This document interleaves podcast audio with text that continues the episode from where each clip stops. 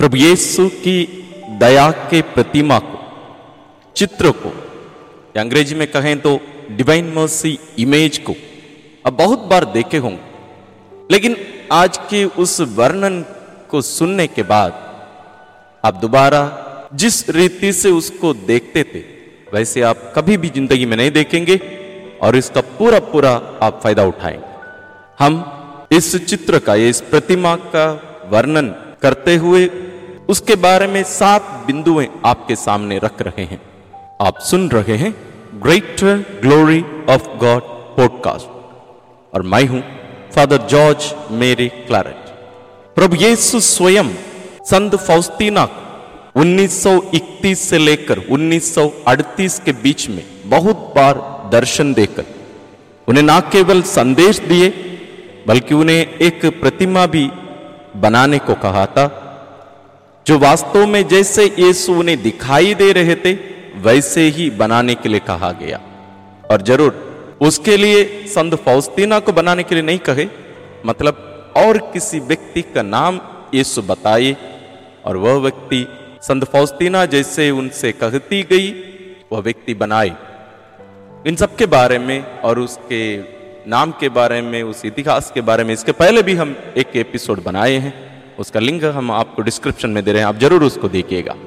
लेकिन इस चित्र का महत्व क्या प्रभु यीशु जैसे संत फौस्तीना को इस चित्र के बारे में, इस प्रतिमा और जो दया की माला बिंदी या करुणा की माला बिंदी, जो भी हम कहें, उस प्रार्थना को भी दिए और उन्होंने कहा था, इस प्रतिमा को, इस चित्र को देखकर उसके सामने उपस्थित होकर दया की माला बिंदी या करुणा की माला बिंदी करना चाहिए।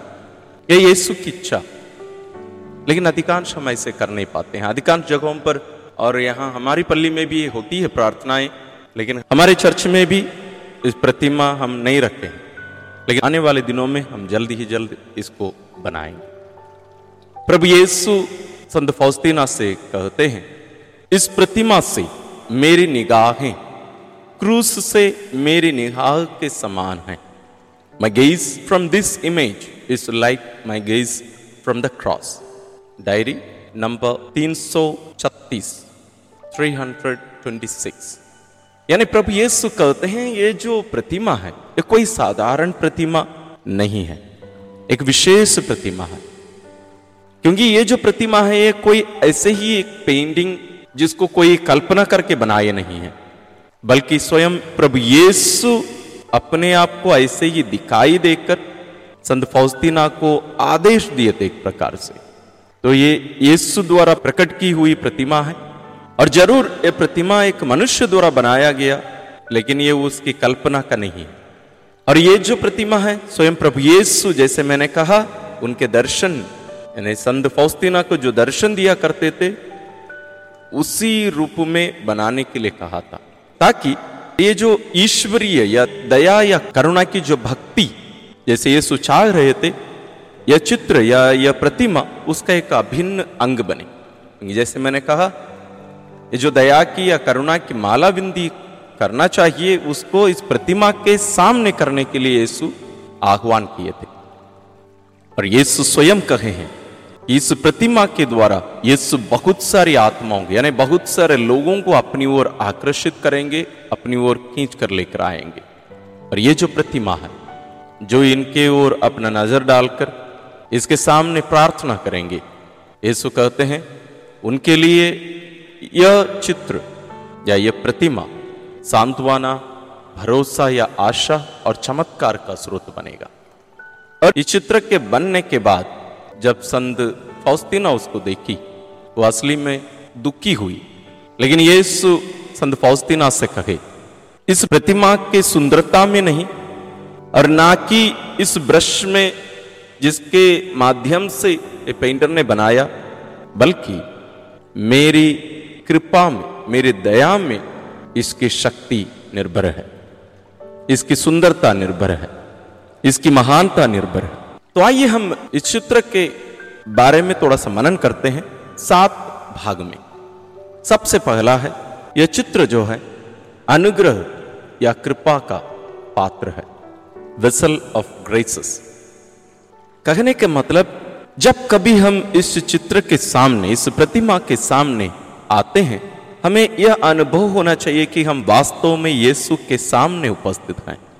क्योंकि प्रभु यीशु ने संत फौस्तीना को जैसे आदेश दिए थे और उनसे वादा भी किए थे, जैसे हम पहले देख चुके हैं। मैंने इस चित्र से प्रभु यीशु की निगाहें, उनके क्रूस से जो निहाल से लोगों को देख रहे थे, जिस नज़र से देख रहे थे, जिस दृष्टि से देख रहे थे, उसी प्रकार इस प्रतिमा से चित्र से भी यीशु हमें देखते हैं। ये महत्वपूर्ण बात है, जिसको हमें हमेशा याद रखने की ज़रूरत है। दूसरी बात, आप चित्र को ध्यान से देखिए। प्रभु यीशु की आँखों को देखिए। यीशु का नज़र उनकी आँखें नीचे की ओर हैं और वे हमारी ओर देख रहे हैं। जब कभी हम इस प्रतिमा के सामने उपस्थित हो जाएँगे, हर व्यक्ति को यह अनुभव होगा कि यीशु मुझे देख रहे हैं। यीशु कहीं ऊपर नहीं देख रहे हैं, बगल में नहीं देख रहे हैं, नीचे देख रहे हैं। यानी वे स्वयं ईश्वर होने का और हम जो उनकी दया और करुणा के हकदार वास्तव में नहीं है, लेकिन हमें उसकी ज़रूरत है, हमारी ओर वे अपनी निगाहें, अपने नज़र रखते हुए हमारी ओर देखने का एक अनुभव हमें इससे मिलता है। तीसरा है उनके दाएँ हाथ को देखिए। जैसे आप ज़रूर पुरोहितों को आशीष देते हुए आप देखे हैं, उनके हाथ में देखिए। उनके दाएँ हाथ के हथेली को यदि आप देखें तो वहाँ आपको वो कील के निशान दिखेंगे। साथ ही उनका हाथ का जो रूप है, वो जो जेस्चर रखा हुआ है, जो हाव भाव है, वो आशीर्वाद देने का। तो प्रभु यीशु हमें आशीर्वाद देते हैं। और संत फौस्तीना अपनी डायरी में एक हज़ार अड़तालीसवां नंबर में लिखती हैं इसके बारे में। वे कहती हैं, जब प्रभु यीशु अपने दाहिने हाथ से क्रूस का चिन्ह बनाए। और ये जो आशीष है, वो मेरे हृदय में ज्योति की किरणों से भर जाने का एक अनुभव मुझे मेरी आत्मा में मिली। तो इसका मतलब है कि जहाँ कहीं भी यह चित्र या यह प्रतिमा रखी रहती है, वहाँ हम विशेष रूप से प्रभु यीशु की उपस्थिति, उसमें भी उनकी दया या करुणा का अनुभव, व परिवार या समुदाय या चर्च में हम उसका अनुभव ज़रूर करते हैं। चौथा है, आप उनका बायां हाथ देखिए। बाएँ हाथ में भी कील का निशान है। लेकिन ये बाएँ हाथ क्यों प्रभु यीशु अपने हृदय के पास रखे हैं? वास्तव में वो दिखा रहे हैं। वो क्या बता रहे हैं? कि दो किरणें जो निकल रही हैं, वो उनके हृदय से निकल रही हैं। उसकी ओर प्रभु यीशु ध्यान देने के लिए, हमारा ध्यान आकर्षित करने के लिए अपना बायां हाथ वहाँ रखे। और हमें बता रहे हैं कि ये जो किरण है, जो वास्तव में उनकी दया और करुणा का प्रतीक है, वो उनके हृदय से निकलती है। यानी उसका स्रोत स्वयं प्रभु यीशु का पवित्र हृदय है। पांचवा है, वो जो किरणें उनके हृदय से निकल रही हैं, उसका अर्थ क्या है? इसके बारे में प्रभु यीशु संत फौस्तीना को कहे थे और संत फौस्तीना अपनी डायरी 299 में लिखी है। ये जो दो किरणें हैं, वो प्रभु यीशु के रक्त और पानी का प्रतीक है। ये जो पानी है, ये लोगों को पवित्र करता है, धर्मी बनाता है। और जो लाल है, यानी प्रभु यीशु के पवित्र लहू का प्रतीक ये लोगों की आत्मा का जीवन है। चटवा है। आप प्रभु यीशु के पैरों की ओर अपना नज़र डालिए। ये कोई व्यक्ति खड़े जैसे नहीं लग रहा है। मतलब यीशु वहाँ खड़े नहीं है। यीशु आगे बढ़ रहे हैं। आप अन्य व्यक्तियों की प्रतिमा, मूर्ति भी हो सकता है या चित्र भी हो सकता है, उसमें आप ध्यान देंगे तो पता चलेगा। लोग सामान्य रूप से खड़े होकर फ़ोटो खिंचवाते हैं। लेकिन जब प्रभु यीशु संत फौस्तीना को दर्शन दिए, वो प्रभु यीशु ऐसे ही खड़े रहे। उसका अर्थ क्या है? प्रभु यीशु हमारी ओर आगे बढ़ते आने की एक प्रतीक है। ये यीशु हमारे पास आना चाहते हैं और उनके दोनों पैरों को देखिए, दोनों पैरों में कील का निशान है और उनका बायां पैर सामने है। एक कोई भी चित्र में आप देखिए, डिवाइन मर्सी के या करुणा की इस प्रतिमा को कहीं भी आप देखिए उसमें हमेशा उनका बायां पैर सामने रहता है। ये इस सत्य को प्रकट करता है कि प्रभु यीशु हमारे पास आना चाहते हैं। सातवां है, उसमें जो लिखा रहता है, Jesus I trust in you Yeshu, मैं तुझ पर भरोसा रखता हूँ।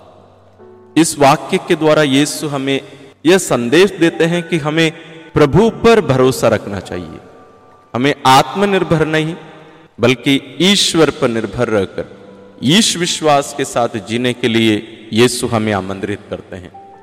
संत फौस्तीना के द्वारा ये जो संदेश यीशु हमें दिए हैं, इसको हम दिल की गहराई से, पूरे भरोसे और विश्वास के साथ ग्रहण करें, अपनाएँ। साथ ही जो संत फौस्तीना को यीशु कहे और आज के इस मनन चिंतन में जैसे हम मनन करते आ रहे हैं इस चित्र को हम अपने घरों में ले आए और ज़रूर ध्यान दीजिएगा लेके आकर स्वयं अपने से ही लगाकर मत छोड़िएगा। ज़रूर आपको लगाना चाहिए, लेकिन उसका आशीष कराना ज़रूरी है। आप अपने पल्ली पुरोहित के पास या और कोई भी फादर के पास ले जाकर या उन्हें घर में आमंत्रित करके इस प्रतिमा का आशीष कराइए, ज़रूर। अन्यथा इसमें कोई मतलब नहीं निकलता। क्योंकि हम कलिसिया में देखते हैं, जितने भी चित्र या प्रतिमाओं का प्रयोग कलिसिया में की जाती है, उन सब का आशीष कराना अनिवार्य होता है। और मैं विश्वास करता हूँ, इस मनन चिंतन के द्वारा आपका इस चित्र के बारे में, इस प्रतिमा के बारे में जो आपके दृष्टिकोण है, उसमें ज़रूर परिवर्तन आया होगा। प्रभु यीशु हम सबों को आशीर्वाद देते रहें।